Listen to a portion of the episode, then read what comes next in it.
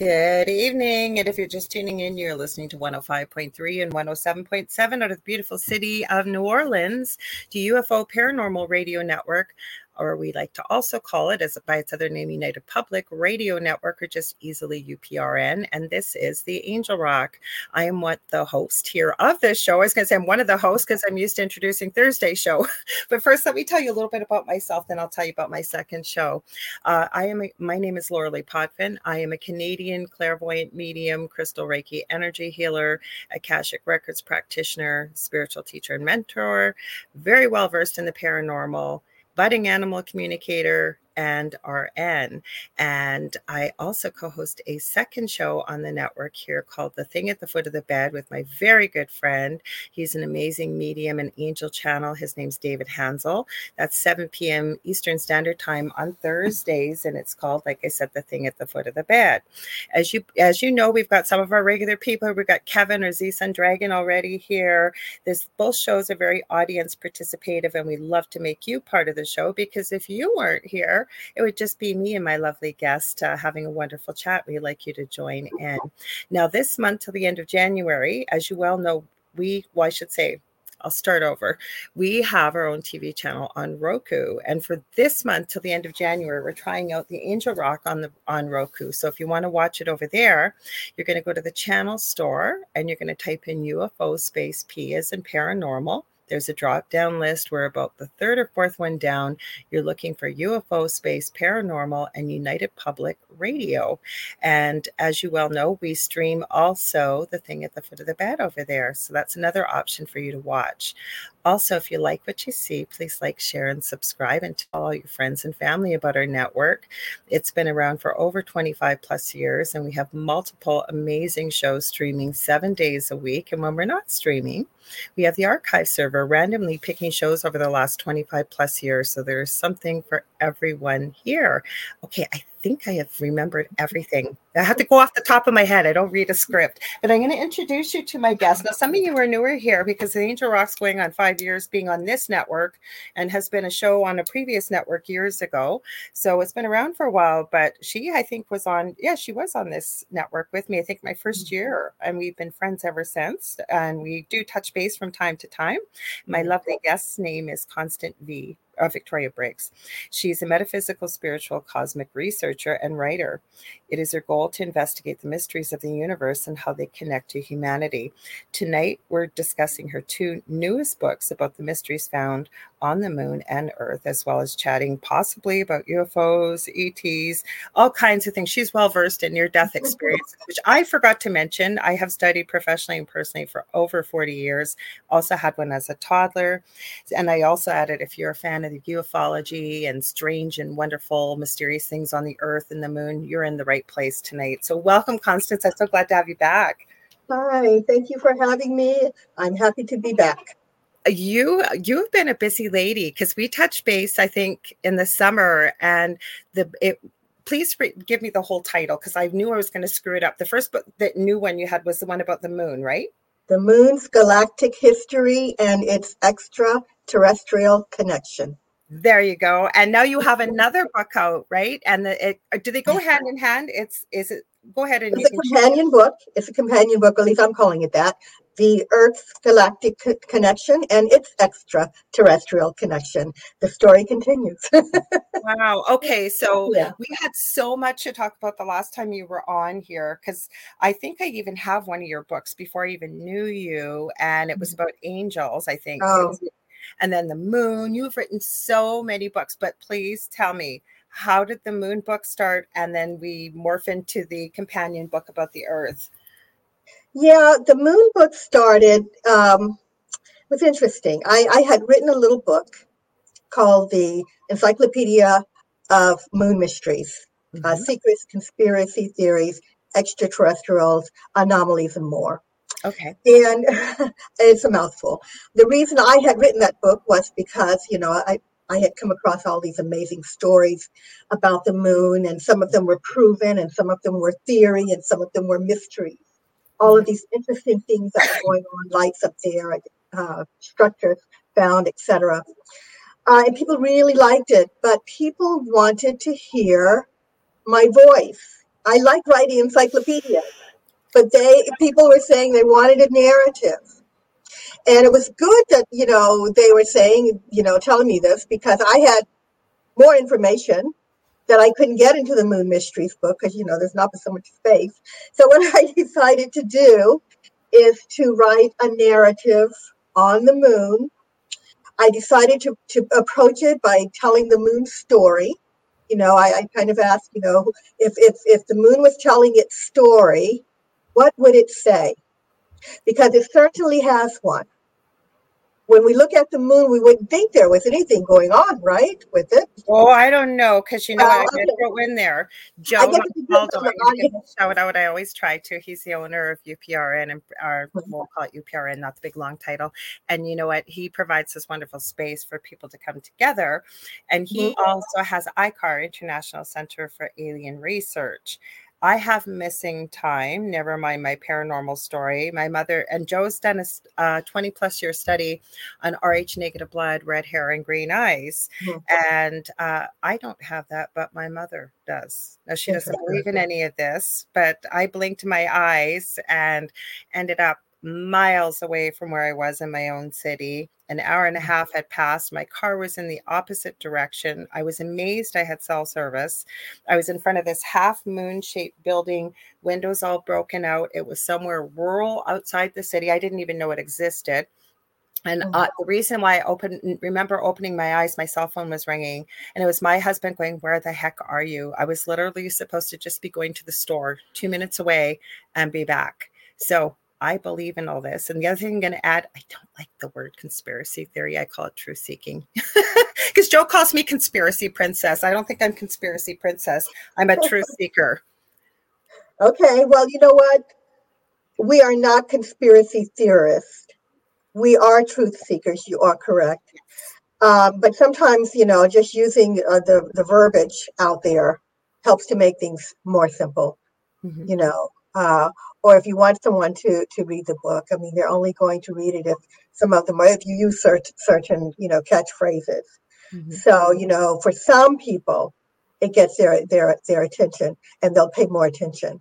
But for those of us who are immersed in it, we know that, you know, it's the truth.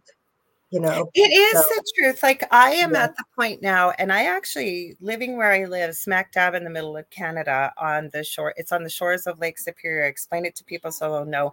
You have to go through my city, going from the west to the east, or the east to the west through Canada.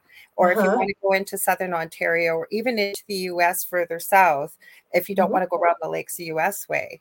I'm about 6.5 hours north of Minneapolis, Minnesota, but we have practically everything you could think of in the paranormal in this city. I have videos that I think are of some type of, well, I'll say UFO. It's an unknown flying object. Like, we don't know what it is. And yeah, people have accounts, you name it, Bigfoot, Sasquatch, Dogman, hauntings. I have some incredible pictures people have sent me of things they have taken just in this, I don't know what it is, but this city's got some crazy activity.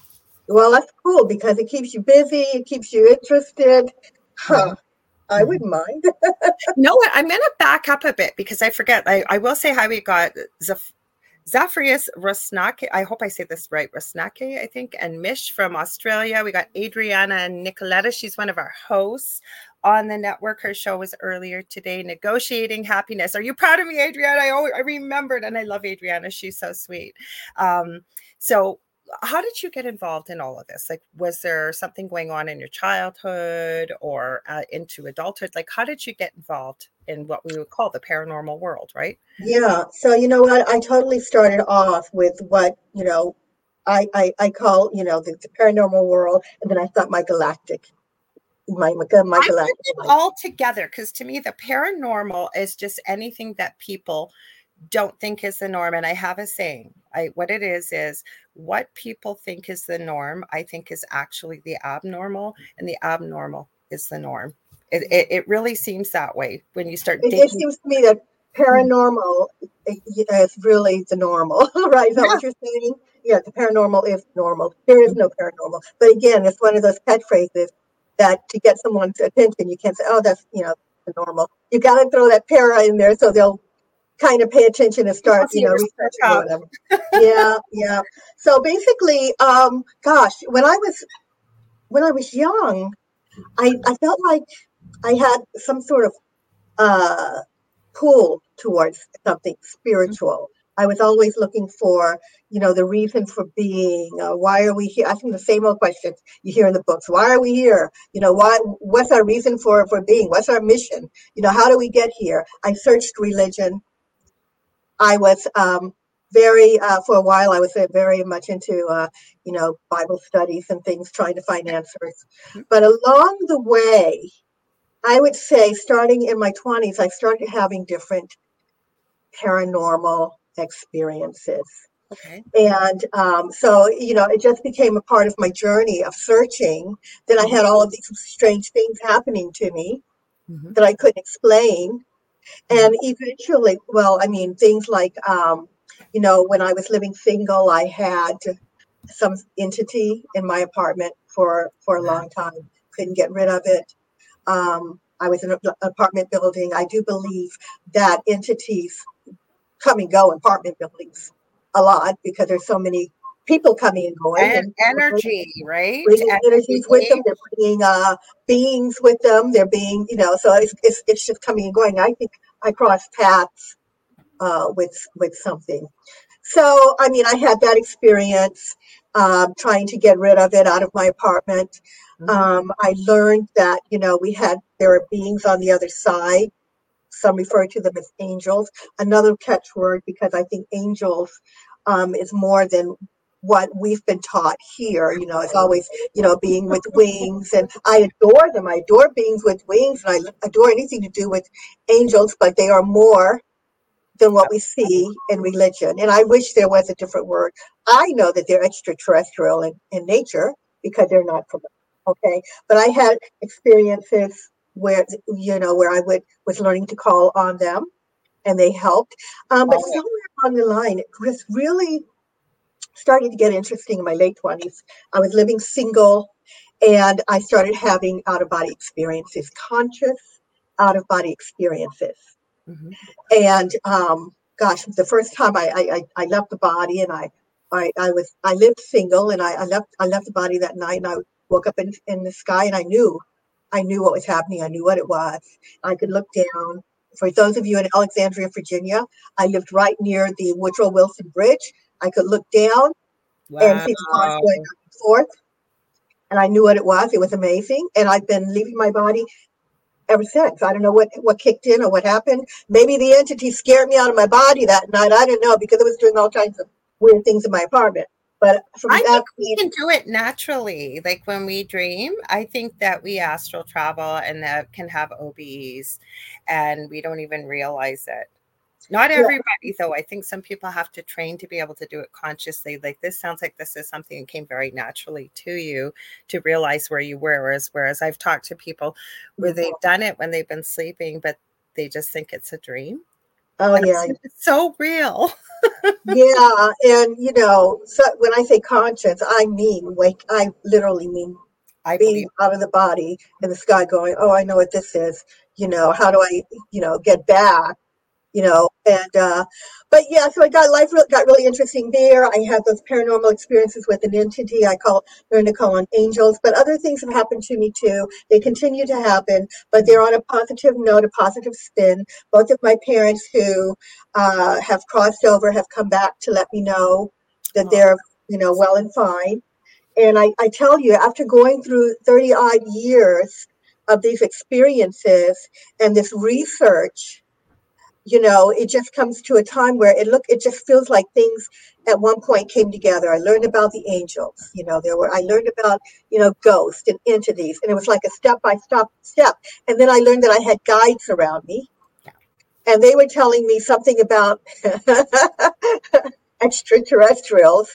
I can, we all have ways that our guides can reach us. All right. So I can hear like phrases, not in my physical ears, but just phrases that said, just come in.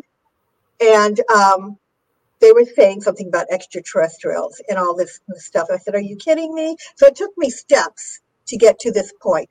So With that said, I started writing books on the spiritual, mm-hmm. the Encyclopedia of Angels, the Encyclopedia of God. Then I learned about the other side, and I wanted to share that with people so they would understand how to reach and communicate with their loved ones. So I wrote the Encyclopedia of the Unseen World. It's a book for newbies. I call it, for people who haven't heard the information, who don't know what goes on when you see the light, if you believe in the light or angels, you can go A to Z there. But then I moved into the cosmic and the galactic, and I learned that we are not alone in the universe. Okay. All right. So all of this came together. I had kids. This was before I had kids. I ate kids. I raised them. I continued my research. I did some writing.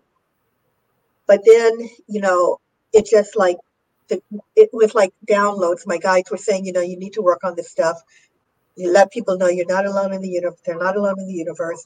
There are others out there. And that's how these books really came to be. So I started with the moon because I was so fascinated. Because I had no clue growing up that the moon was anything more than, as they say, a dead rock in the sky. Well, like Michelle added, people, you guys, I see you. If I don't get a chance to say hi, we've got Julie Jean Bassett here. You guys check her out. Amazing animal communicator. She's a shamanic practitioner. We've got Ruth Kleber here. We've got Roger Garza. So I'm sure Faye's in the background. Who else? I hope I didn't miss anybody else. If I did, I'm sorry, guys, but I see you and I hear you. But Michelle says she's over in Australia, probably getting ready for work. It's Tuesday morning. So thanks for popping in, everybody, especially, like I said, Michelle, getting ready for work probably. She says, I love how the moon affects the oceans and water, and we are 80% water. No wonder we are affected by it.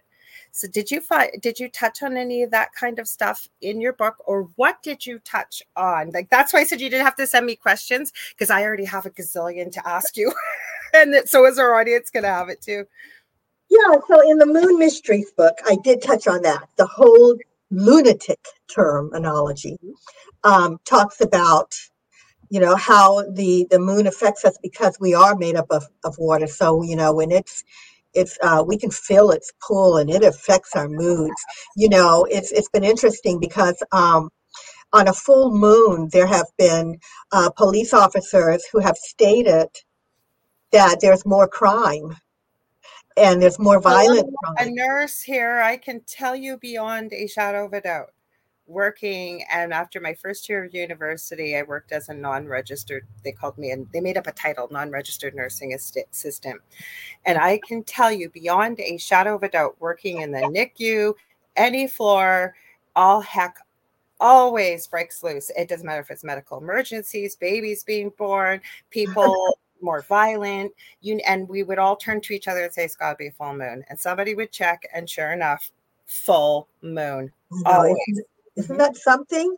And people don't believe it. You have to have, the professionals to come and say, there's really something to that. There, mm-hmm. and they call it that. There's the word lunatic because, of course, Luna.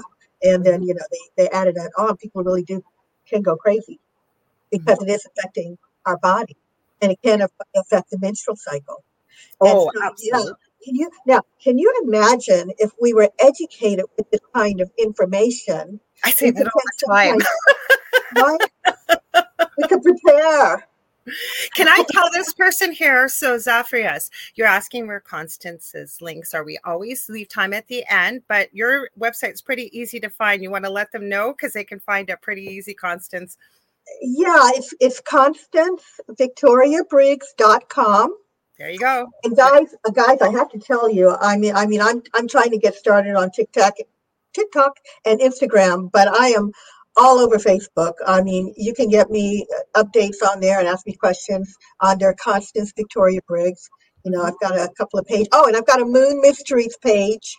If you're on there, look for the Moon Mysteries page because I'm always okay. Information over there. Wow, cool. Because I tagged you. I have 2 accounts on Instagram. I tagged you on YouTube. I tagged you on LinkedIn. I looked for you on TikTok. I didn't find you, but I figured either you were just starting or because I thought I'd seen something with you. I took it down. I'm going to start a new page on there. I take the old one down. Yeah, because I was sure I'd seen your page on there. So that's why I was looking for you. Howie. How can I forget Howie? Oh, my gosh. I have to say hi to Howie. Howie Odell. All these people are our regulars. Michelle says she's off today in Australia, so she's here for the whole show. Awesome. Howie owns the Riff Nation Network. He has amazing programming over there, amazing hosts, and he's a big supporter of our network. And my co-host David and I are working on joining Rhonda and Howie on his show sometime in February, hopefully on Sunday. Still haven't heard back from Dave yet, Howie. He's getting back to me, though. Sorry, I had to throw that in there. Zafrius just said, you know, Augie. Great. Augie is a good friend of both of ours. Right. I was on his show 2 nights ago. Broadcast Team Alpha? Sorry? Broadcast Team Alpha? Broadcast Team Alpha. I've been on there 3 or 4 times now. Love those guys over there, Augie and Nori. Mm-hmm. So let's get into your book. Like, what kind of, I know you're not going to give it all away, but some of the mysteries, because the one question I'm going to start off with, and I've heard this theory and I don't know what to believe. Do you think the moon is actually organic, or do you think it was manufactured? Oh, I definitely think it was manufactured. There's nothing organic about our moon. This is why I wrote the book. I was shocked. Mm-hmm. All right. So there was this ufologist in the 70s named Don Wilson. Mm-hmm. Who wrote a book, 2 books. The first one was Our Mysterious Spaceship Moon. The second one was Mysteries of Our Mysterious Spaceship Moon, or something like that. But I was fascinated. He had put in a whole lot of stuff in there, just one little book that I had never heard of, for example. And this is where the manufacturing comes in. You know, he talked about some of the things that the astronauts had found on the moon and brought back from the moon, you know, and he was saying how it showed that. Sorry? Do you believe they actually landed on the moon? Okay, so I do believe we landed. I believe we landed. Mm-hmm. I know there are many people who don't. Mm-hmm. But fortunately, you don't have to believe that we landed on the moon to understand that the moon, that there's something going on up there, and it's unusual, all right? Mm-hmm. So there were these 2 scientists out of Russia. A lot of you might know this very famous story. So these 2 scientists out of Russia worked for the Russian government, put their reputations on the line by writing a paper that talked about how the moon was not just a dead rock in the sky, how they thought it was a spaceship. Now, why would 2 Russian scientists put their reputations on the line unless they had something there? Well, they were looking at the Apollo astronauts' findings when they went up. All right, so they brought back this material from the moon, and basically what they discovered is that the moon was made up of these elements, these metals that were so strong.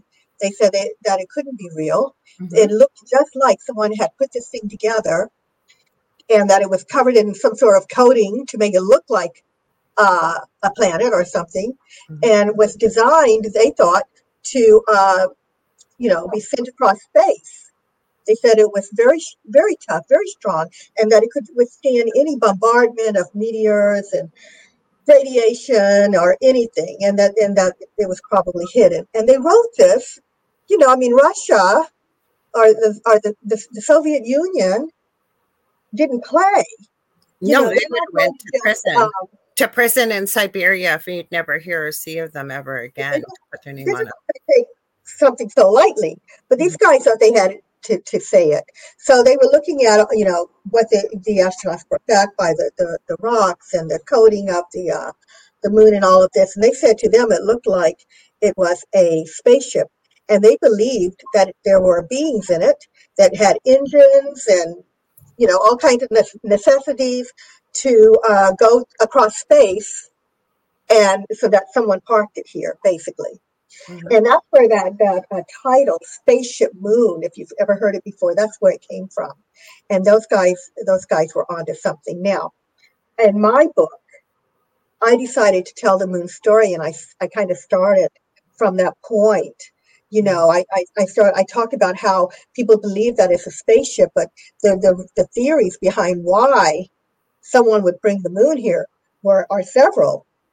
One of the, and I think the biggest ones is that someone out there, someone way older than the human race, some species of beings, saw Earth and possibly thought it was a good candidate for more life, and that it needed to be stabilized. And once they did it, you know, life flourished here. It wasn't without growing pains, of course, because the moon caused problems coming in. You know, it caused storms and earthquakes and all this. Now, how do I know that? Because there is a artifact in Peru. It's called the Sun Gate of Bolivia, and or the Gateway of the Sun. It's got several titles. This artifact stands in Peru, in a place where the ancients of that time used it for an observatory. And on the writings of this, this gateway, it says that the moon was brought in, it came in, and that it created havoc, you know, in the world, and that, you know, it caused the days to change, the time to change, the years to, you know, the days, how many days are in a year, all of that, the calendar changed. Mm-hmm. And I don't believe that the people from back then were playing a hoax. You know, I don't believe they were writing graffiti. They had no reason to. Telling a story for us.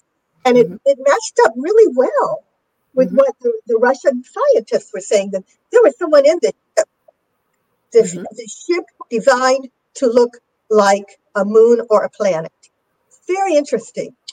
I like to tell people my little fun story with this, and that involves Star Trek and Gene Roddenberry, because I'm a Star Trek fan. And you do. I really believe that his mission on Earth was to educate us about. I think he channeled all of it. I think he channeled all of Star Trek and everything.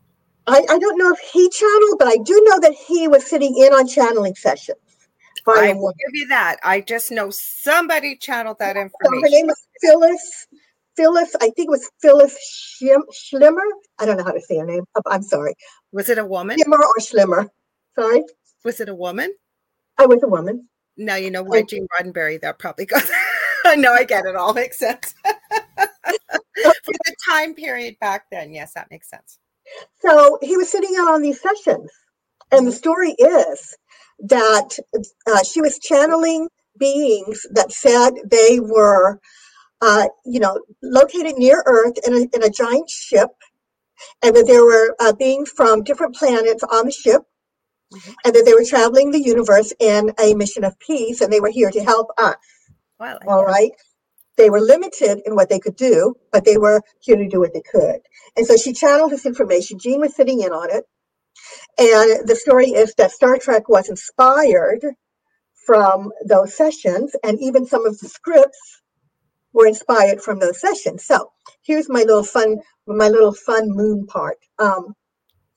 There was a script that he wrote. The Earth is hollow, and I have touched the sky is the name of it. Not the moon is hollow. The Earth is hollow, and I have touched. No, excuse me. The world is hollow, and I have touched the sky. Is the name of the episode from the original Star Trek series in the 60s. Okay. My favorite episode, even though I can't get the name right. Right? Too many books that sound similar. It's a mouthful. Right. So basically, in the story that Gene Roddenberry wrote that turned into a script, Captain Kirk and his crew were on a mission to stop a asteroid from crashing into one of the Federation planets. Okay. So Captain and Spock and a few others beamed over to this thing. And they get there to this asteroid. It looked like an asteroid in space, but when they first stepped off, they saw structures on the asteroid. And on the asteroid, two beings came out. They were humanoid, and they took them inside of the asteroid, which had an elevator leading down. This thing was a spaceship, not an asteroid. And inside of it, they had a race of beings. I forget the name of them. They were all humanoid. They had been living on this thing, traveling across space The ship had been programmed to meet up at a certain point where they would then exit the ship after thousands of years because something had happened to their planet. And the people on the ship thought they were on a planet. And I just wonder if Gene Roddenberry wrote that around something he heard.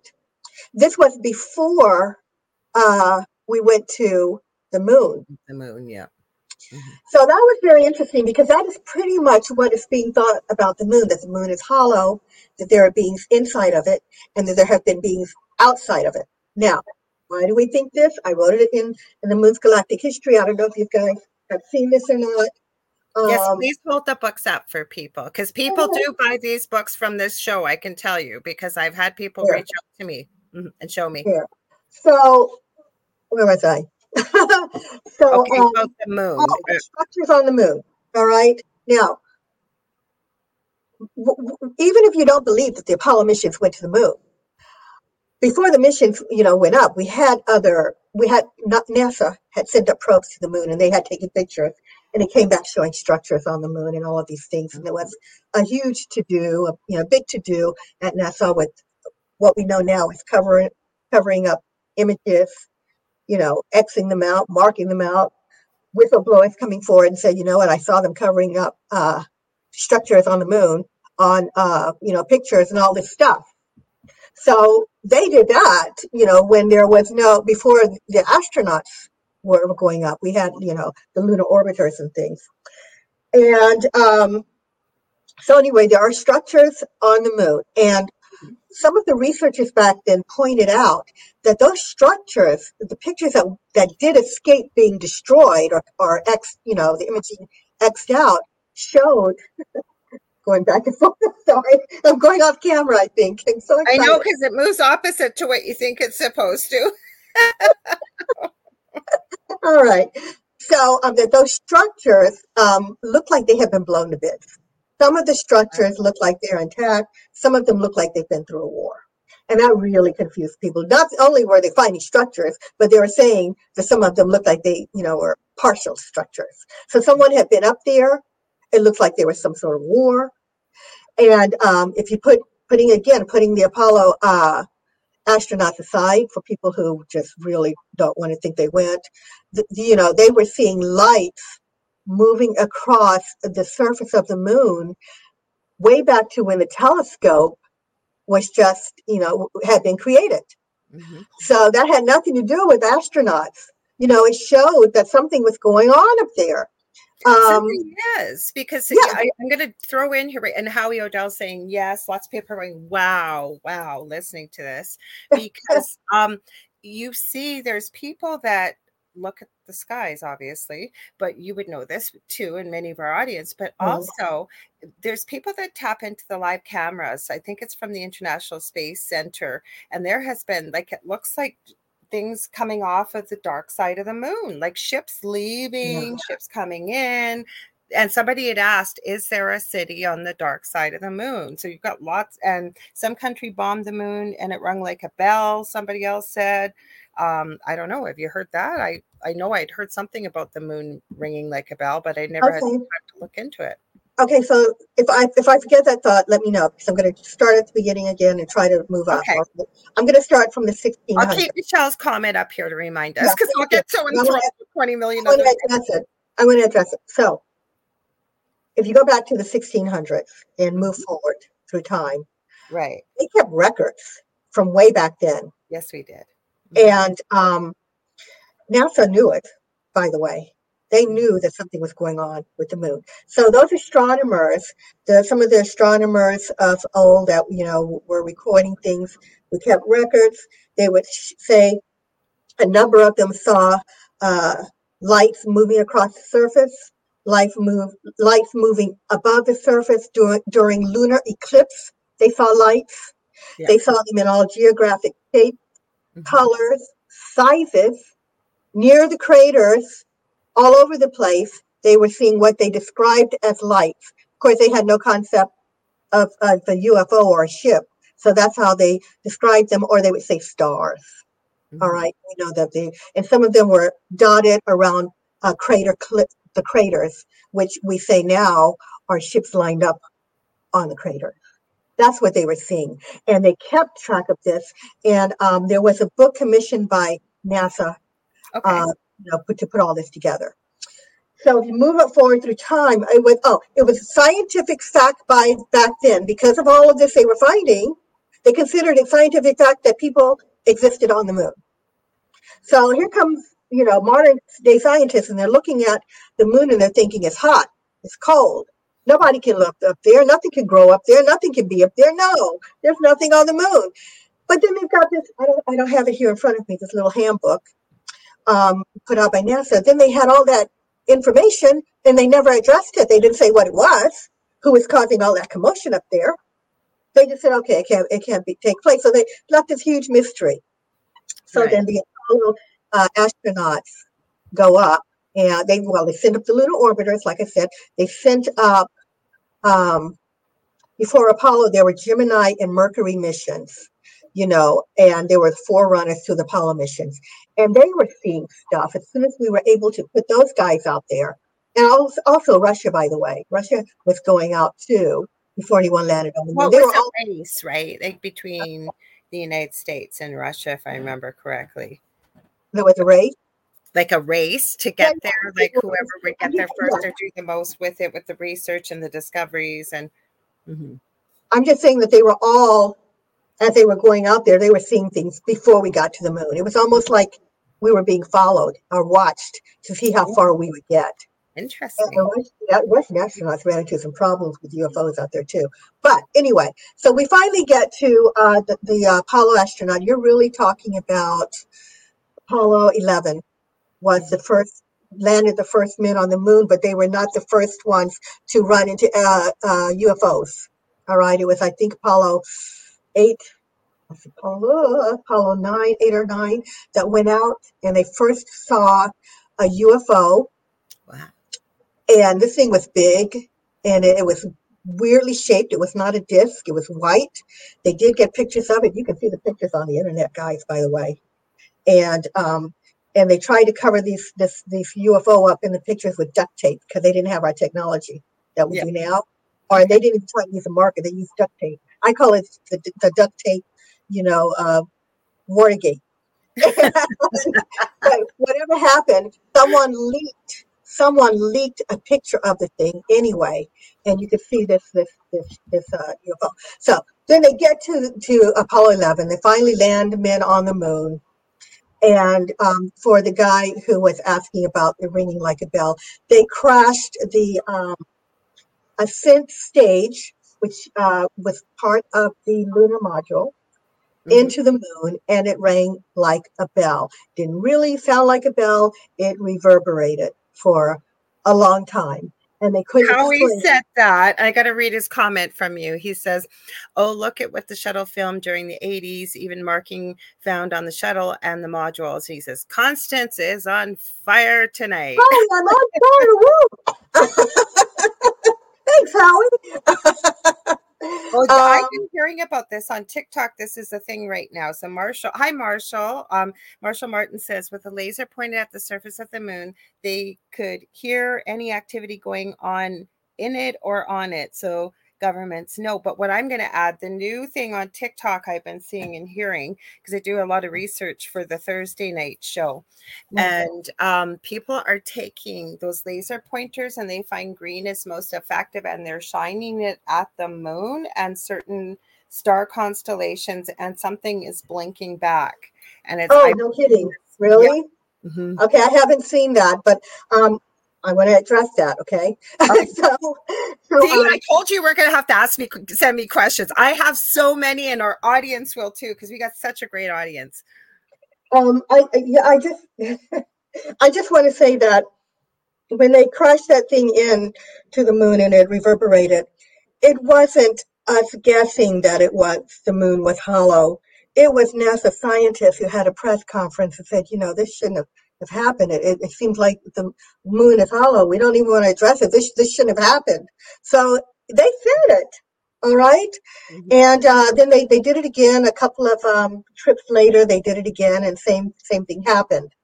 So there is thought to be a lot of cavities in the moon, open areas. Someone lives in there, or did live in there. It would be interesting to go down into the moon and actually see it. And there is talk of there being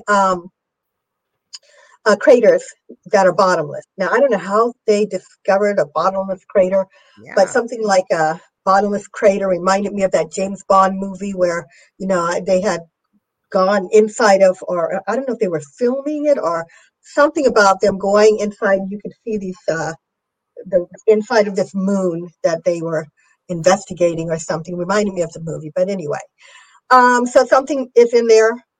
Whether or not people left, you know, it's debatable.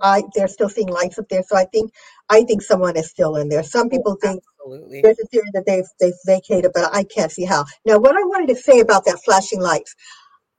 So in my book, I talk about signs and signals from the moon, and one of the things is there was a time where there were lights flashing on the moon, and it kind of looked like there were signals coming from someone on the moon, and they were wondering, you know, the theory is that they were trying to signal Earth, you know, by flashing these lights. Like a Morse code kind of thing. Like a kind of a Morse code. Mm-hmm. You know, and it could be a thing. And it just really led me to believe that, you know, for whatever reason, there would be someone up there. You have to wonder if there are some people stuck up there or trapped up there, you know, with some sort of government that won't let them go. Maybe they were asking for help, you know, because, you know, it's just weird. We have photographs of ships, fleets of ships, looking like they're leaving the moon. And I would think, wow, where are they going? They're coming to Earth. Are those some of the ships coming to Earth? But you've got that, but then you've got lights flashing towards the Earth. Why? Are these two different, you know, peoples? You know, and the other thing is, since this thing is not a spaceship, and it's even scientists are saying, I mean, not organic and is a spaceship. Even some scientists are throwing this out now, that it's not organic, that this is a mega structure. So if that is the case, then, no, I'm losing my train of thought. I hear you, because this happens to me, because you're thinking about what you're going to say, then you're thinking about that. And if you're clairaudient or you hear it, I'm here in spirit at the same time. So I lose my train of thought. Yeah, I forgot. I'm sorry, guys. Well, what I do want to, okay, so Kevin, or Zsun Dragon, his screen name, he says he thought it was white light flashing. White lights flashing, several. Is that what you mean? Yeah, because that's what we were talking. Now I remember, because I was listening so intent. We were talking about these flashing lights, and why are we getting flashing lights coming from one side, yet the other side we're seeing ships coming from the dark side? They're sophisticated enough that they've got these ships, obviously. So why are they flashing lights? Could there be someone else? Could there be more than one group up there? And also, what I was going to lead into is the moon. Yeah, I remembered. Thank you, Mr. Zsun Dragon. That's Kevin. Kevin. Okay. Yeah. Is the moon a country up to onto itself? Does it have its own government? You know, its own culture. Because I got a question about that Galactic Federation because of what they're advertising with Gaia, and they got clips of Paul Hellyer and another government official that was involved in this. Like, everybody's talking about this in this series they've got out on Gaia right now. Mm-hmm. Well, I don't watch Gaia. I like Gaia, I just don't watch it. You see it, like you see these clips. If you're, I haven't seen the clips, but it's been a busy holiday season. Mm-hmm. I didn't see much in the last 3 weeks. I'm just getting, you know, back to normal. So if it's been out lately, I haven't seen it, but I do wonder if, you know, the moon has a culture, someone up there with a culture, not just a base of entities that are there for whatever, because there is a theory that there are entities on the moon that are watching Earth. They are watching the solar system from the moon and reporting back, and that there is a base on the dark side of the moon. But maybe it's both. You never know what's going to be going on another world. I almost feel when they feel into it intuitively, and I've heard so many stories. I've heard one of the first moon missions up there, they did run into entities and were told not to kind of come back. I don't know what's true, what's not. I almost feel into it like it's almost like a refueling station, but you're right. Why are we getting lights flashing almost Morse code-like from the side we can see, but the dark side cameras are, and it seems like they come in there and then some are leaving. Like it almost seems like they're going in like what, for refueling, maybe debriefing. I don't know. Well, anything could be going on up there. And there are theories, and I did put them, all in my book. We just don't know. All I know is I believe there's someone there, and I believe that they're inside, and they're inside, but they'll come outside because there are also buildings that look like they're intact. Yeah, it looks like there are roads up there. There are people who are getting imagery of craters with lights dotted around them that look like parking lots. Yeah. Right? Yeah. And that's what we ships. And what were those things that all of those astronomers seeing moving across the surface? One of them even said they thought they saw some kind of animal or insect moving across the surface of the moon. I think I saw something about that. Yes. So yeah, so when you look at the moon, you don't know all of this is going on unless we're talking about it, or people don't know. So I've kind of made it my job to try to get the news out to people, so to make them think, because I think we're going into an age where we're going to have to come to terms with not being alone. Now, how can, in the universe, so people would say, how can we, someone be living on the moon with the temperatures, the coldness, and the darkness, and the blah, blah, blah. But frankly speaking, we are a young species. I say that all the time. Yeah, we are a young species. Mm-hmm. They didn't have to grow up on the moon. They could have come in. It could have been, these could be totally different beings that started out originally, and they could have the technology to move around on a planet that is not hospitable, or to live inside, or can have some sort of costuming or suits, not costume. That's what I'm thinking as I'm hearing you talk. It almost seems like appearances can be deceiving, so it's camouflage to look like what it might look like to, say, us. We don't speak from our perspective, right? People thought it was just a chunk of a rock and way up in the sky that illuminated, right? And then why does it illuminate every night? Were you able to look at that too? Like if it really is a spaceship, what's their power source? How are they illuminating it? Why does it have so much pull on all of humanity or anything living and even water on this planet? Like, why are we that? Are we like tied together with an umbilical cord almost? Like, what is it?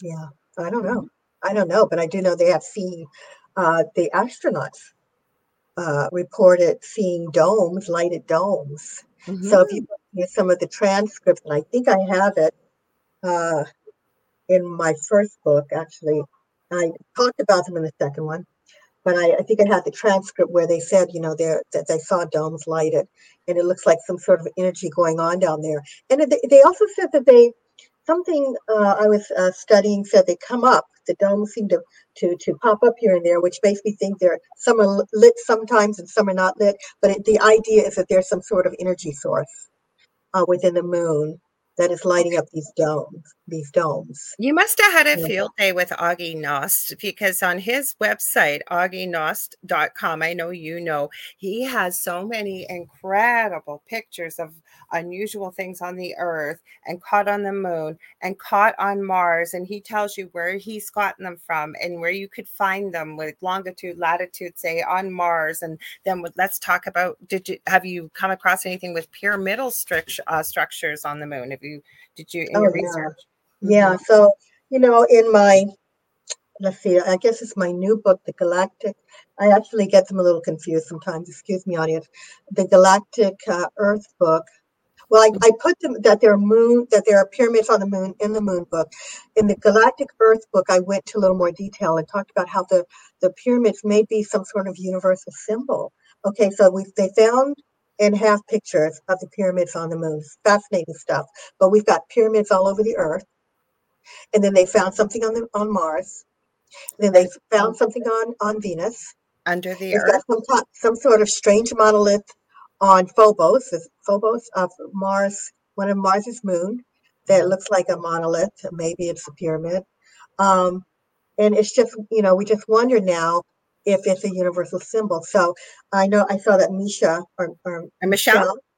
was talking about the moon in Atlantis, and this kind of ties in with. Here, I'll highlight that for you because it was a good comment. So she said, I'm just reading it because 80% of our audience is audio. So Michelle says, for a while I thought that maybe the moon was a chunk of Earth and that's where Atlantis went. Is that the one you were talking?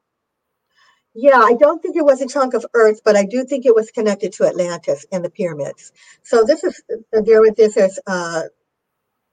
legend or tradition or a story somewhere. I can't cite the source right now, but it was basically saying that Atlantis had been a part of the moon.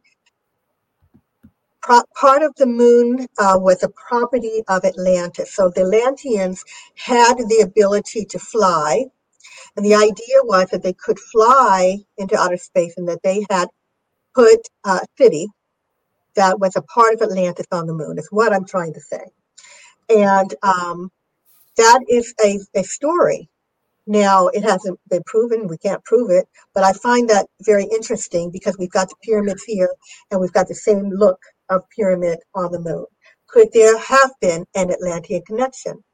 But even if there were not an Atlantean connection, we have stories here, especially in the Indian writings, the ancient Indian writings, that said the gods could fly and they went to space. And I believe it may have been Shiva that went to the moon.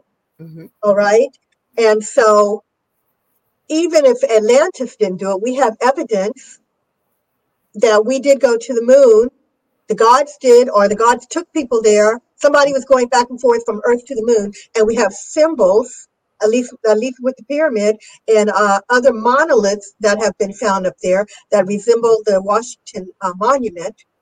That we have the same symbols on both planets, which looks like we were connected. Now, what's interesting is the moon has craters that look like they were bomb craters. They were from an atomic weapons. And so do we have that here in some of the jungles on the Earth, and like South America, they found cities and areas that look like, they were bombed long before we created the atomic bomb. Mm-hmm. And the story is that there was some sort of galactic war, either between Earth and the moon and Mars, or the three of us fighting against someone else out there.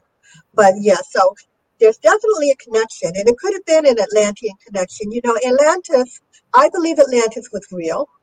I do. Plato said Atlantis was real. Mm-hmm. I don't know why people don't believe Atlantis was real. They believe everything else that Plato says, but they won't adopt that. Even though he said it was real, people say, no. It wasn't. No. He was just telling a story. So I believe there very well may have been an Atlantean connection. Mm-hmm. See, now I work with two ladies and we connect with spirit. And we've connected, we believe, with some scientists of the past. They found us. We didn't find them. And again, I've had somebody ask me privately, well, what if it was, say, an extraterrestrial species appearing in that form? Does it really matter? We know that they're benevolent. We know that they're not telling us what's coming, but they're giving us certain things to do, like with energy work and things like that. But the pyramids have come up, and talking about looking at all the pyramids around the world, how they correlate to all the stargates and the solar system up above.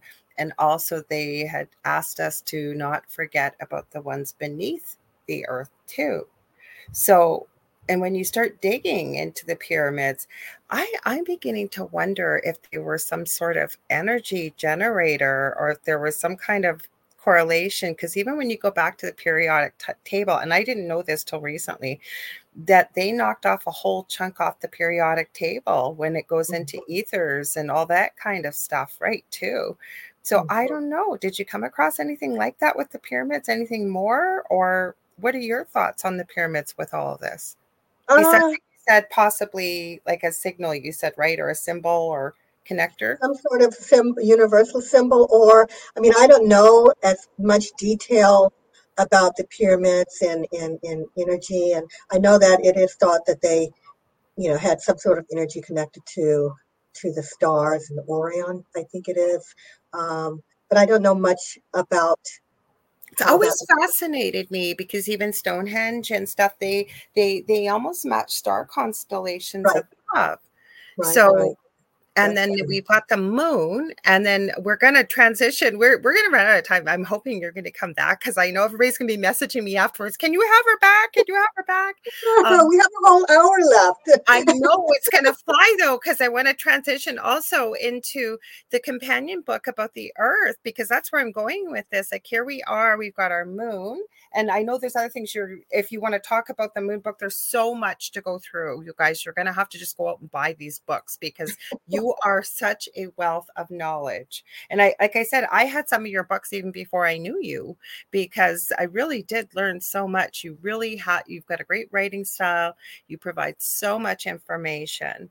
So, like, did you find any more connection to the moon, to the Earth? Like, do you think they're like guardians then? Or what could that be, do you think? Oh, some of these theories go, you know, really, really deep. So, for example, if the moon were brought in here, and, you know, it pretty much shows that it was brought here in part, then the question would be, who really was on that thing? And who brought it here? Who brought it here? So, you know, there is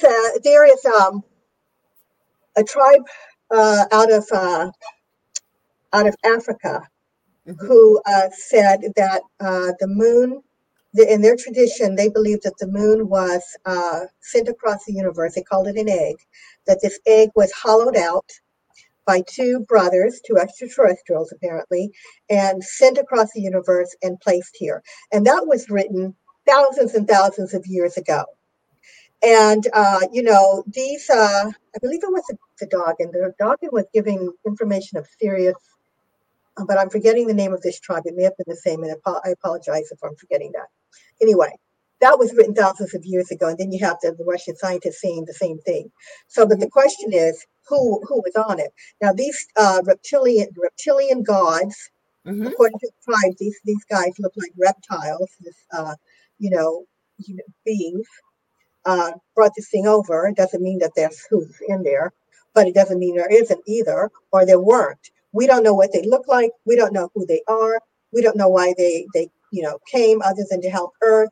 But the question that's very interesting is, did any of them leave the moon and come to Earth? If you had a species of being that was escaping, a sun blowing up, and they're flying across the universe to find a new home, and they end up here, did they stay on the moon, or did they come here, or some of them here? Or have they been going back and forth the whole time? Well, I guess it depends who you talk to, right? Because my belief about that is, and then you get into, were you thinking of, is it Enki and Enki? No, I don't think it's, I don't think it, I know a lot of people think it's the Anunnaki. All right, they do. They think because I've heard I'm mixing up two stories here, but I was thinking of the African story, but okay, so it's not the Anunnaki, but I've also heard about the reptilians too.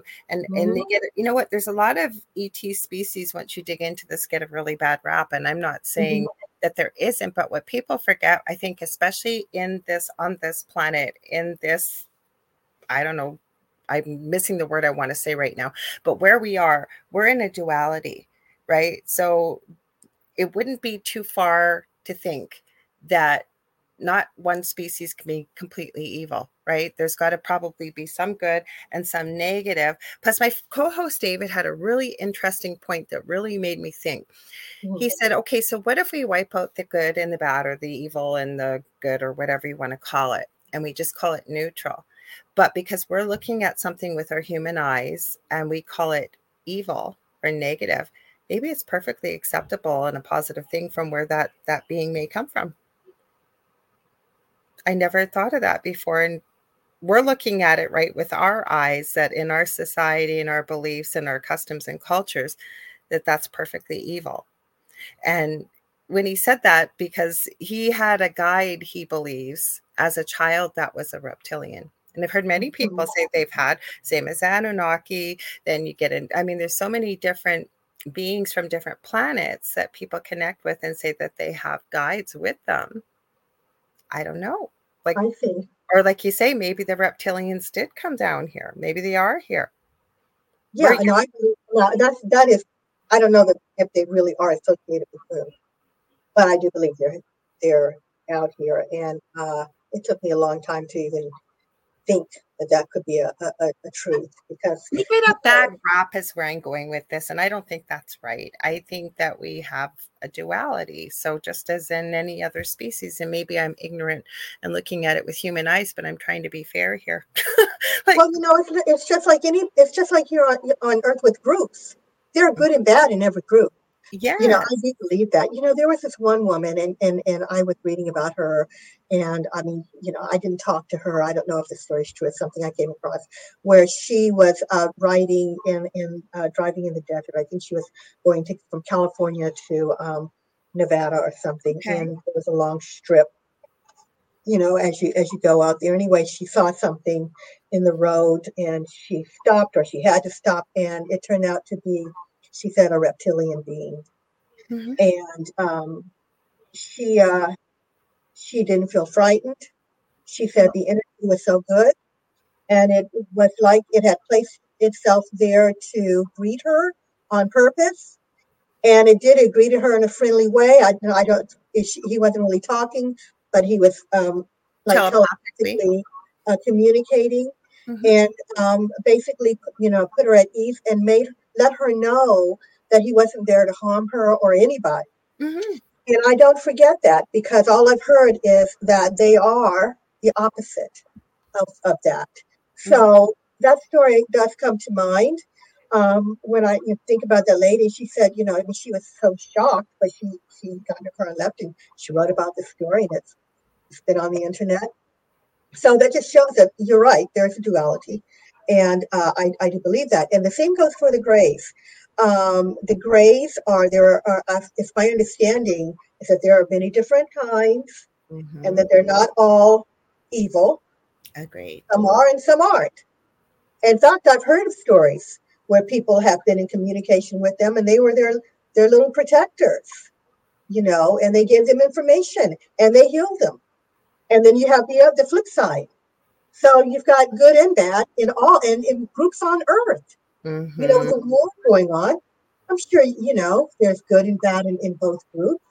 You can't, you know, pigeonhole. Is that the word?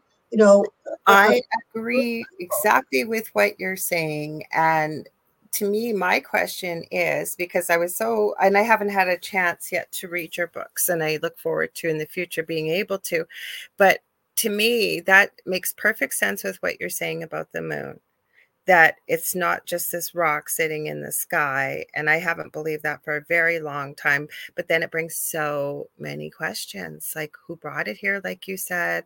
I almost, like, if you feel into it, I almost feel like it was a mixed group of people, actually benevolent, because if they weren't benevolent, you know what? I had this conversation with Joe Montaldo the first year I was here, and he said, let's face it, you know, people are so terrified about extraterrestrials. He goes, they're so advanced compared to us. If they had wanted to do something, they would have done it eons ago. And they would have. I think they would have. Maybe they haven't traveled here yet, the bad ones. I don't know. But I don't, you know, and especially with everybody having a camera and catching how much in the sky and what's going on. Like, are we getting more visitors, do you think? Or do you think it's other agendas? No, I think we're getting more visitors. I think we're getting more. We've always had them. They have been here since the beginning, but we're getting more lately. And I think that's because something is going to happen. You were saying something about the Galactic Federation. Oh, I sure was, because, okay, so what happened was I have my finger in many different arenas, looking at many different things, just because it's always good to try and stay on top, because I do a lot of shows too. You never know what you're going to talk about. And this came from an ex-CIA agent that's no longer with us, and it had no business belonging in his blog. And it just happened to pop up in my feed, and I don't know why I looked at, there's no coincidences, so I guess I was meant to read it. And I started reading this blog, and there's a whole YouTube channel, and then it started talking about the Galactic Federation and all this other stuff. Mm-hmm. And ever since then, I've always had my ears open to it. Now, Julie, I saw your question. You asked what the series is called on Gaia. I don't know, because like I said, I don't get Gaia, but they're... it's been coming up in my YouTube feed, and I haven't been looking at anything ET or extraterrestrial, so I don't know why it has, but it's been advertised frequently. And there's a Canadian that was high up in the Canadian government, Paul Hellyer. I'm sure you've heard his name before, Constance. Mm-hmm. And he's talking about the Galactic Federation. Now, I wish I could remember the other gentleman's name, because it wasn't from the U.S. government. It was from another government working in that program and talking about the Galactic Federation. Oh, that was these Haman Ashid. I'm trying to remember the gentleman's name from Israel. He was a general. He wrote a book, and he says I'm basically he's old and he's they're both old, yeah. And got as much money or whatever that he needed. I remember I was standing in my kitchen a couple of years ago, and I tell this story on podcasts sometimes because I was so shocked. They were talking about a book he had, and he was saying that we have men on Mars, and they're working with extraterrestrials, and they work with the Galactic Federation. And I kind of turned around. I was cooking. And I went, oh my God, I can't believe he outed the Galactic Federation. I was so shocked to hear that on mainstream news. I had heard about the Galactic Federation, 30 years ago. Mm-hmm. And, but no one ever talks about it. And that's the Galactic Federation. And I think they're connected to the Ashtar Command. Mm-hmm. I'm not sure that they're not one and the same. Mm-hmm. But yeah, just those two names I had heard many, many, many times as titles. They're out there, and they are supposedly these were the guys that Gene Roddenberry was connecting with, and they are also rumored to be helping Earth. Now, why would they be helping Earth? Why would anybody be helping Earth? And I've been thinking about this for a while, and that is because we are new and we are defenseless. Yes, there is a duality, so that means there are the good and the bad. And the Earth is a precious, I would think, commodity out there in the galaxy because of all the life and all of the resources. And who knows what bad things people may want to do, when it comes to Earth. It just looks like it's the Federation that may be protecting us. Not only that, but they're also said to be having ships in the vicinity so that if there is a worldwide catastrophe, at least some life can be saved and lifted off. Mm-hmm. And that's really something. This is the guy's name. It didn't give me the name, but it was a former Israeli space security chief. Yeah, it was him. I knew it wasn't from the U.S. He speaks well, really good. So I was looking. Sandra said Gaia has a search option. Well, I won't be able to look it up right now. I'll have to look it up after. I took a quick look while we were talking, but I knew he wasn't from the U.S. And Galactic Messages, I think that's what it's called. I just saw it on Gaia. So so you've known about it for a long time. And it makes awful good. Like, I could see why people are skeptical, especially if they followed Star Trek, not realizing that that's not the egg, that's the chicken, really, right? If Gene Roddenberry was sitting in on these sessions, mm-hmm. right, and he heard about mm-hmm. the Galactic Federation, and then you hear about it in a TV series, right? So I think that's why people have a hard time believing in it. Well, one thing is that it is speculated that the extraterrestrials are using science fiction and the media to educate people on Earth. Oh, yeah. Because there is something coming. So people are more open due to that show to there being beings on the moon and out in space and on ships.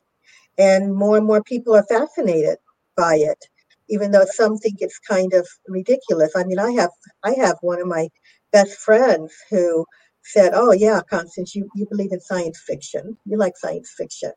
That's what they consider what I'm talking about and working on, science fiction, because we have that group that needs to be more educated.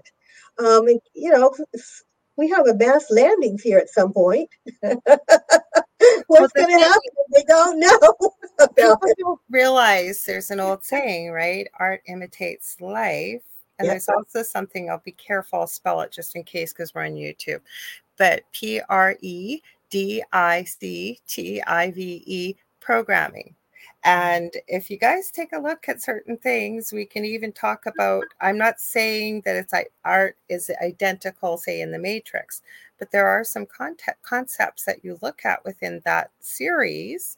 Or another one I've been looking at is the Da Vinci Code, because I am a huge fan of symbols, symbology. I love doing code breaking for puzzles, like not even crosswords, like code breaking, things like that. And that's the problem. People... And I think it's my current husband I'm with, that I've been with for quite a few years, made me realize that there's so much that goes on when you walk in a room that people don't look at. They don't pay attention to. They don't pay attention to the little details or the overt signs and symbols that are out there. They're sending us messages. There's lots of messages all around us. We just filter it out, right, and look at the big picture. So I believe exactly what you said. Yes, I think they are sending us information and messages through, if you will, science fiction programming or whatever it may be. Mm-hmm. So I think that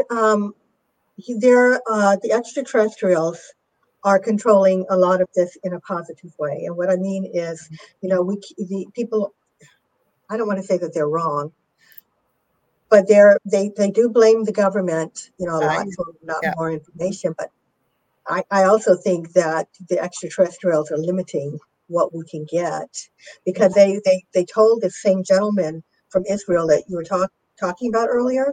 Mm-hmm. They said, humanity can't know yet because they're not ready. And they're not. Sorry? They're not. Look at January 1st at Bayside Mall in Florida. The craziness that ensued. Right. So, I mean, the extraterrestrials may have a time schedule that we're just not aware of. And also, we may be shielded to a point where, we can't get but so much information because they won't let it out.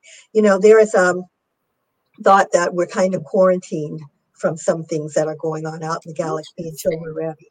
Because we're a young race. Now, I knew this was going to fly by. I know I said that before we went live. We only got about a half hour left. Let's talk about the companion book. We've barely scratched the surface with your moon book, and I know that we haven't, but that's good, because then people, I want them to come out and buy your books, because she really does have fantastic books. So let's talk about the companion book. So this is the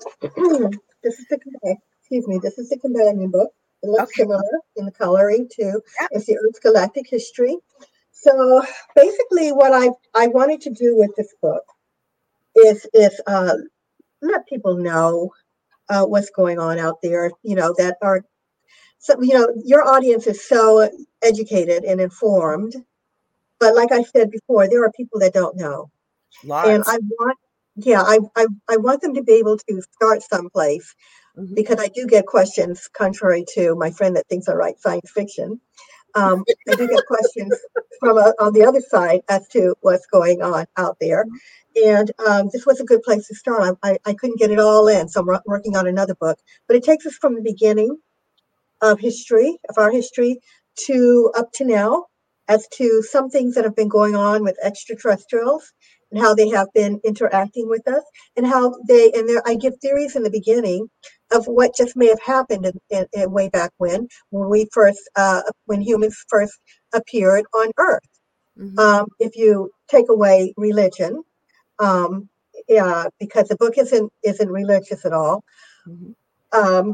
But it talks about perhaps the Earth being terraformed by extraterrestrials. That may be where some of this started. They don't have really, the scientists is really frustrating for them, but they don't have the answers to how life started on Earth. They don't have the answers as to where the moon came from either, if I didn't say that, by the way. They don't know. They have theories, and all of the theories have fallen by the wayside. And so they're still trying to figure out how we came to be. So I talk about the theories, the theory that the Earth was terraformed, that there are advanced beings at a very, very high level and high age that had the means to do so. And it's not something that we are not talking about. If you go to NASA's website, they talk about the idea of maybe one day terraforming worlds. And, we want to, humanity wants to spread themselves into the universe. And perhaps there are others who beat us to that. And that may be how we got here in the first place. So they terraformed the Earth and they brought in all of these things. Mm-hmm. And then at some point, they created primates and other life forms or, seeded them. Yeah. However, the theories are in the book. They may have seeded it, or they may have had panspermia, mm-hmm. which is a seeding. And then there's the direct panspermia, which is just trying to seed the Earth. Once they terraformed it, trying to get, life to start here. And, were the result or not. It could have just been the primates, and it could have been a whole other thing. They talk about Anunnaki coming in and creating humans. So many people don't. That's what the Enki and I forget the other twin's name. But when you look at where the Dead Sea is and you see aerial platform views of it, and it looks like it's been scorched, and there's still high EMF and radiation coming from that area, right? So, what are the answers? Did you come to a conclusion? And I don't expect you to give it away, but did you come to a conclusion, or is there something you still just sort of left it up to the reader? No, I left it up to the reader. I love that. I just think that we need to come together and have these discussions. Mm-hmm. And we need to have round tables on Zoom or whatever, wherever, all the time, trying to figure out who we are, how we got here, where we came from. I don't think that we can just take stories that were created 2,000, 3,000 years ago and call that a fact anymore, especially when those stories don't line up with the evidence. Well, the genetic markers, that's when I started the show talking about that, with the Rh negative blood, mm-hmm.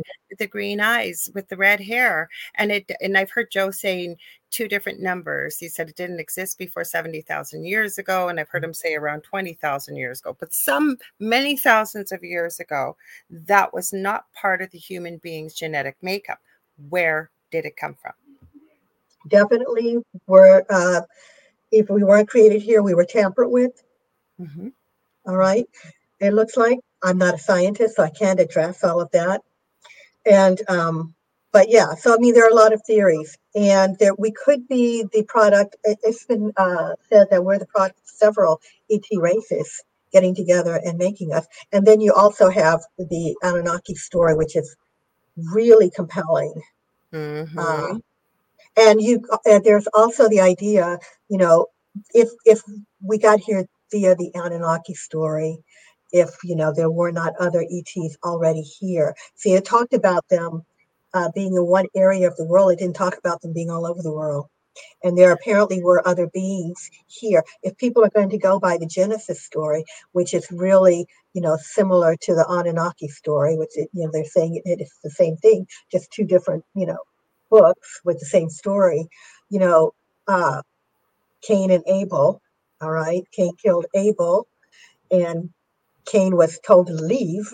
And Cain was like, "Well, there's somebody else out there." Actually, they're really similar, aren't they? No, I think. Yeah, there's someone else out there. So they're saying these two stories really are the same. Who are I always say, if you believe the story, then who else out there? So my point is, there may have been more than one group of humanoids that got here in the beginning, if they weren't created, or they were created here and some others came in. Because we have evidence all over this planet that there may have been beings that existed before, humans appeared, before our written history. They're finding things that date back crazy numbers that existed before we ever came about. Or things that we're hearing about. Like the other thing that I am fascinated by are giants. Like we are hearing stories about giants. Are they ET? Where did they come from? Dragons, you know, all of these things. My theory is if we're hearing about these things, the Fae, dragons, giants, and we're hearing stories of people's encounters with giants even. Mm-hmm. So my theory is that if it didn't exist and we go back years before there was TV and all this stuff, right? Hundreds of years ago, what did people do? Work very hard and, you know, would have their, say, their last meal of the day. And then they usually sat around by the campfire, right? And depending on what culture you were in, the elder would sit and tell stories of old. Now, to me, if there wasn't some kind of truth to it or something, they would have disappeared. And we still hear about it to this day. And then now with the advent of technology, and again, I always have to keep it in the back of my mind that I know, yes, deep fake technology is out there. People can pretty well make anything look like it appears and it's real and what have you. But we're going back quite a few years now. I've seen a few clips, rough and grainy, mind you, of dragons starting to be caught in the sky, or, you know, there's all these creatures that we run into. Or when you go back through history, that's interesting. You brought up about other races, because I have heard of a race of people. They classified them as people, but they had dog heads, but they were bipedal, and they had their own language and their own kind of, if you will, I don't want to call it a tribe, but big, huge group of people. Where did they come from? They lived like humans, but they look like dogs and they walk like humans. So I almost have to say, like, I give a lot of credence to that there has to have been more than one extraterrestrial species here. And were they creating life and just the humans won out? Or I don't know. Or came here different times, you know, different ships. Yes. Big, you know, and they could have been here before, you know, humanity showed up. Or we look at humans right now. Okay. So I always say this, and I truly believe it, that we are immortal. We are everlasting as a soul. And with many, and I know you believe this too, and many lifetimes we've had. And I've run into so many people, whether they're talking about it or you've read about it, or even some people I've interviewed, that you know, that they'll have an encounter, say, with an ET race, and the ET race will say, "Don't you remember me? You are part of our family." And the person doesn't remember. And it would be very foolish, first of all, to assume that we're the only intelligent race in this universe. Second of all, if we have many, many, many lives, yes, we've had lives as other species. We have to have had, I believe, rather than just a human existence. What do you think? Yeah, I've been thinking about this, you know, a while, and it seems to me that, wow, this gets a little complicated indeed. So let's just say we have our real self living inside of this suit, body, avatar. Okay, and you can call it the soul. You can call it the soul. I don't like. I like avatar. Okay. No. I mean, the person inside of the avatar, our true self. We can call it a soul, light being, astral being, whatever you want to call it. All right. Now that we could have been our original self, and then go into different lives to experience. And really, what's important is that life you are in, you know, at the moment, that's what we're living and feeling and thinking. And then we leave and come out, and we can go to another world and experience. That is one theory. However, we can also be that soul that went into a world that understands they can leave the body and go yet into another world and die. Let's say they go to Earth, they're born in Earth, die, and then go back to the world they were visiting before they go back to the original place. Does that make sense? Absolutely. There's like two deaths almost. So it kind of goes along with a theory. I'm going to throw a monkey wrench in. I'm going to throw a monkey wrench into this because I love where you're going with this. Is if the past, present, and future are all happening at the same time, and there is no time other than on Earth, it's a man-made creation, right? So, and I know as a medium that So I got a dog hair, my cat's or cat hair, one or the other. Anyways, so I believe there is actually even just a portion of us, if you will, the soul, whatever it is that stays. I call it back home. You can call it whatever you want. And then, so all of these lives we're experiencing, right, are all happening at the same time, past, present, future, all of them. So it makes kind of lends credence to what you're saying, that you could almost leave your body, go into, because I think there are people that can do that, that can go in between. This is going to sound real crazy. People are probably be going, what are you talking about? But I think we could go from life to life to life. If you really knew how, because some people are born with talents that just come naturally, or if you were taught or raised to believe that all people could do that. So yeah, you could die in one life and go back to the previous one you were in. Does that make sense? Yeah. Mm-hmm. Yeah. That's a whole other thing and a whole other level. And I hadn't looked at it that way. Yeah. So where I learned this was I've been fascinated by channelers, and one of these days I probably will dig into it because I keep feeling called to it, but I've always been able to automatic write. Nobody's shown me. You just kind of go into a trance, you know what you write, and you just start writing. And I'm left-handed to begin with, so it's a mess usually by the end of it. And then I always was trying to understand when you kept hearing the past, present, and future is happening at the same time. Well, logically, how could that be? And so it's called The Next Level Soul podcast, and I happened to turn it on. He's got people from all aspects of life in the way of our field, near-death experiences, like just incredible people with incredible experiences. But he's had a lot of channelers on there, and one of them who says they channel a council of angels. I believe her name's Belinda. She comes from a science background. Never planned on doing this. And it made so much sense and I'm not doing it justice the way I've just shared it, but the way she explained it, I suddenly all of a sudden understood why the past, present, and future are all happening at the same time. And it kind of makes sense because I know as a medium that, and my co-host David will say the same thing, we can still connect with somebody who's supposedly reincarnated into another life. We could still connect with them back, if you will, back home. How could that be? You will get mediums that will say, well, no, it can't be done. They've reincarnated. But something spirit gave me before was what we perceive becomes what we believe, and it becomes our reality. So if you believe it's not possible, it's not possible. But if you believe it to be so, and we really are part of source or wherever we come from originally, where the soul comes from, that's a creator, that's a manifester. So we have that within us. Right? Mm-hmm. It's all about mindset and how powerful our minds are. Am I losing everybody out there? I don't know, but it makes sense, right? We're very powerful. Yes. We're not, these little hide-by souls, like my night souls, or here by accident. Sorry. Or here by accident, right? Or have no power over our destiny or our soul. Or no, we're not like that. We're very powerful, and we come from a powerful source.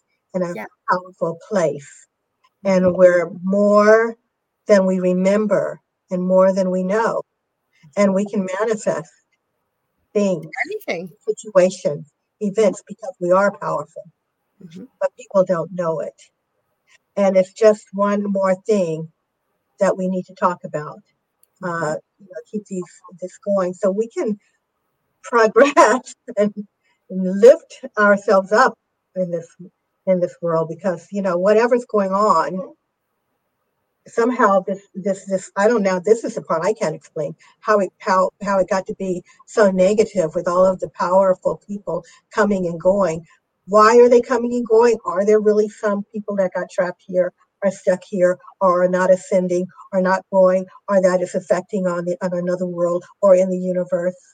Because there has to be a reason people keep coming in here trying to. What we perceive becomes what we believe, and it becomes our reality. And when you work with the paranormal, or you work with, and I have, with souls that believe they're trapped or believe they can't leave or they won't leave because they're trapped in religious dogma.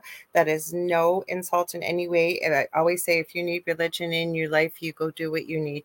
If it works for you, great. But there are souls that believe that hell exists. There are souls, like when they leave here, right, because of the religious dogma, not remembering the past lives, and they're stuck here. but they're not really stuck. They're stuck by their own belief systems that they can't go on because of what they think awaits them for their misdeeds that they've done in this lifetime, right? Right. It's all about mindset, I think. The power of the mind. I don't know. I could be wrong. I don't have all the answers, but it just makes sense. Well, it's good to talk about it. That's my whole thing. That's my whole thing with writing the books. We need to be talking and trying to, get answers. We got some great comments here. I'm going to read them quickly. So Julie Jean Bassett says you can do that with animals that have reincarnated too, meaning when we were talking about passing from life to life and how you had said you could die in another life but go back to the other. Sandra Sharp says, how else would you be able to revisit your own past lives if you couldn't speak to a spirit who's already incarnate? How else would you be able to visit? I'm having a hard time wrapping my mind around that. You might have to explain a little deeper, Sandra, unless you get it. Yeah, what you're saying. Or were you asking a question, Sandra? She'll type it in there. I know she will. So Marshall says, and I have to agree, Marshall, with this comment. Trying to envision my past, present, and future at once makes my peripheral vision go nuts. Yeah, it does. Yeah. So what else is covered in the companion book? So you just looked at all of these theories about how did we get here, and that's just the first chapter. Oh my God, that's just the first chapter. Holy cow! Okay, so. What else did you cover? Okay, so I talk about the extraterrestrials in the ancient past, and a lot of people are already familiar with the idea that the gods have come in and helped us. I do want to say, though, that extraterrestrials in our ancient past made themselves known. They lived and walked among people. They did think, a lot of them thought they were gods, but a lot of them didn't. Most of the cultures talk about star people coming in. Yeah. And they, they see them as people, literally people from the stars, not gods and goddesses. And they lived and worked among people, and sometimes they even interacted with them and married them. Mm-hmm. There's one story in there talked about a star being coming in, married a woman, had a child, took them back. Oh. Okay. So I go into all kinds of accounts of our ancient past, but some of the more fun stuff, and my favorite one is the chapter 4, the oceans, Earth's final frontier. So we see a lot of UFOs today coming out of the ocean, coming in and going out of the ocean, and of course they're called USOs when they are in the ocean. And the question is, who are they? Where did they come from? Why are they here? In fact, this book, I just have to quickly say, covers almost every corner of the Earth. Almost every corner of our Earth has been touched by extraterrestrials in one way or another that people are not aware of. There are people who do not know that there are UFOs flying into the water. Okay, there are, and they've been seen. I've got Christopher Columbus in there, who saw USOs. He called them lights because these lights were flying around us and hit the ocean, went into the ocean, and there was light in the ocean. They've been around, all right, but who's down there? So one lady wrote a story anonymously, and even though this is not a proven story, it was just too fascinating to not put into the book. Okay. Because she said that she worked, this anonymous person said she worked for an organization and that they had gone to look at beached whales one year that were, they were dead, and it looked like someone had cut meat out of the whales. It looked like they used a laser type tool to extract cylinders of meat. And I thought, cylinders of meat out of whales? Someone was eating whale meat? Mm-hmm. And so they called in all of this equipment, the Navy, to bring all this equipment and go down there and see what was down there, what was going on in the deep waters. And they found what looked like humanoid beings down there that had weaponry and vehicles and housing spaces.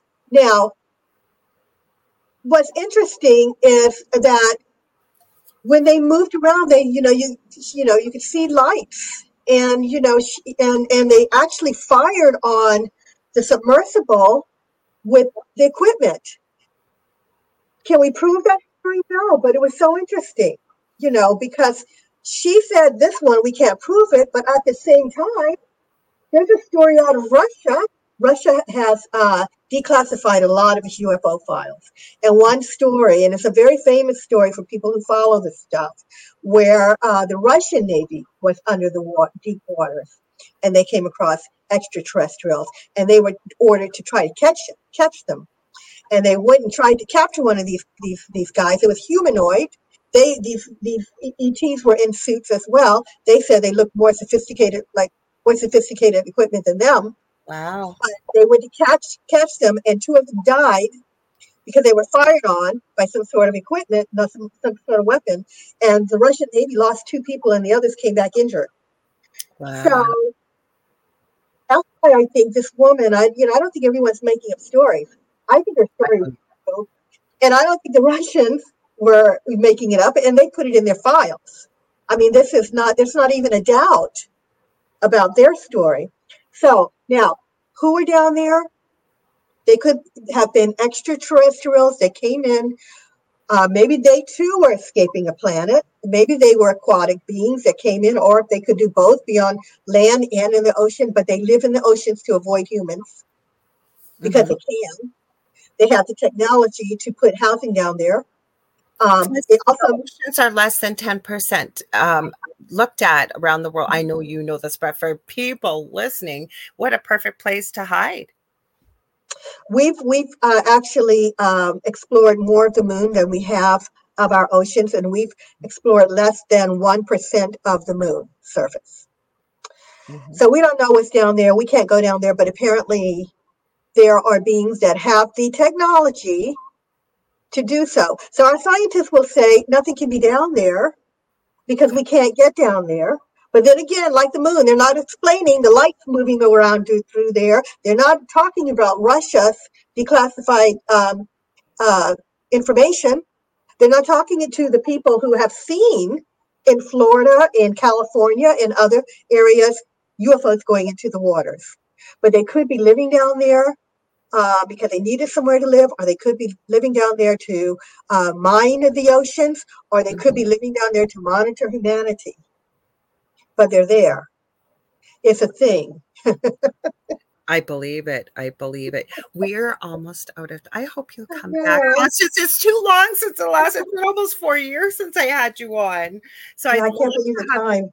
I'd love to have you back on to talk more about this. Like, you guys, Constance is a wealth of knowledge. Like, we just touch on this little subject. She knows all kinds of stuff about different topics, and equally just as fascinating. So where can people find you? I know somebody had asked early in the interview, as well as what he got coming up, and more importantly, where can they buy these fascinating books and your others you have written? Right. So Amazon is the place to go always. If you find them, they've run out. You can just Google the title. There's a lot of bookstores carrying them. You'll find them on the internet. But you can go to Adventures Unlimited Press. I call him the Ancient Aliens publisher, because that's David Patrick Childress. Mm-hmm. He's my editor and publisher. But Amazon is the place to go. Mm-hmm. What do I have coming up? I've got 3 books that I'm working on, and they are top secret. So when the secret's out, Kit, are you going to come back, please, and let people know all about your books for sure? Sure, I'd love to come back, and if you want me to come back before then, I will too. I'd like to back. I know I'm going to get a ton of comments after this, but we're going to go, can you have her back on? Because I always, like I said, when you came on when I was newer to UPRN and the numbers and people watching, I'm so grateful, but it's really, really grown. So I'm glad it's almost like they're getting reintroduced to you on the Angel Rock. So I'd love to have you back on so we can talk about that after. And then if you could talk about your website too. Oh, website. It's ConstanceVictoriaBriggs.com. If you have any questions or anything, just send me an email through there. There you go. Yeah. People are already going, great show, great guest. Thanks, guys. Thank we appreciate you. This. Thank you for being here. And I want to say thank you for having me. Thank you to everybody here in the audience. You guys always show up. Mondays and Thursdays. I know you support our network too. We really, really, really appreciate that. So if you ever want to get a hold of me to book energy healing, we do Akashic records. I do psychic. I also do mediumship readings. Usually I just pull whatever needs to come in. I don't make them separate anymore. Just when people book appointments, we just, whatever spirit wants and they're the person they're working with, their spirit team wants, I just pull it all in there. So you can get a hold of me. Also, I do mentoring, I should add to, and teaching. What else do I do? I think that's it.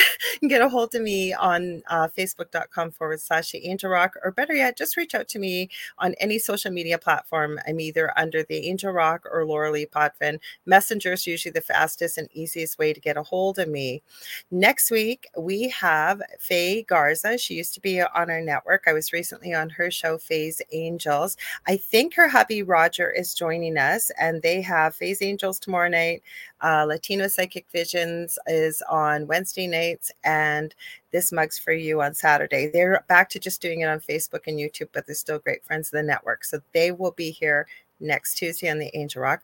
But stay tuned. Thursday night, Thing at the Foot of the Bed, 7 p.m. Eastern Standard Time with David Hansel and myself. If you don't know about it yet, we had been promising. We have started it. We have a group on Facebook, The Thing at the Foot of the Bed. We announced it last Thursday. It's grown astronomically, and we're so glad you're all a part of that.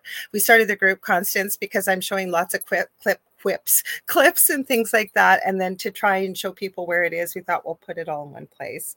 Otherwise, I will see you all Thursday. I thank you again, Constance. Thank you. And I send you all so much love and light. But before I go, I forgot to tell you, stay tuned. There's more great content. My friends Philip and Julia Siracusa have the Horsefly Chronicles coming up next. You don't want to miss it. See you now on Thursday, everybody. Thanks. Bye. Bye.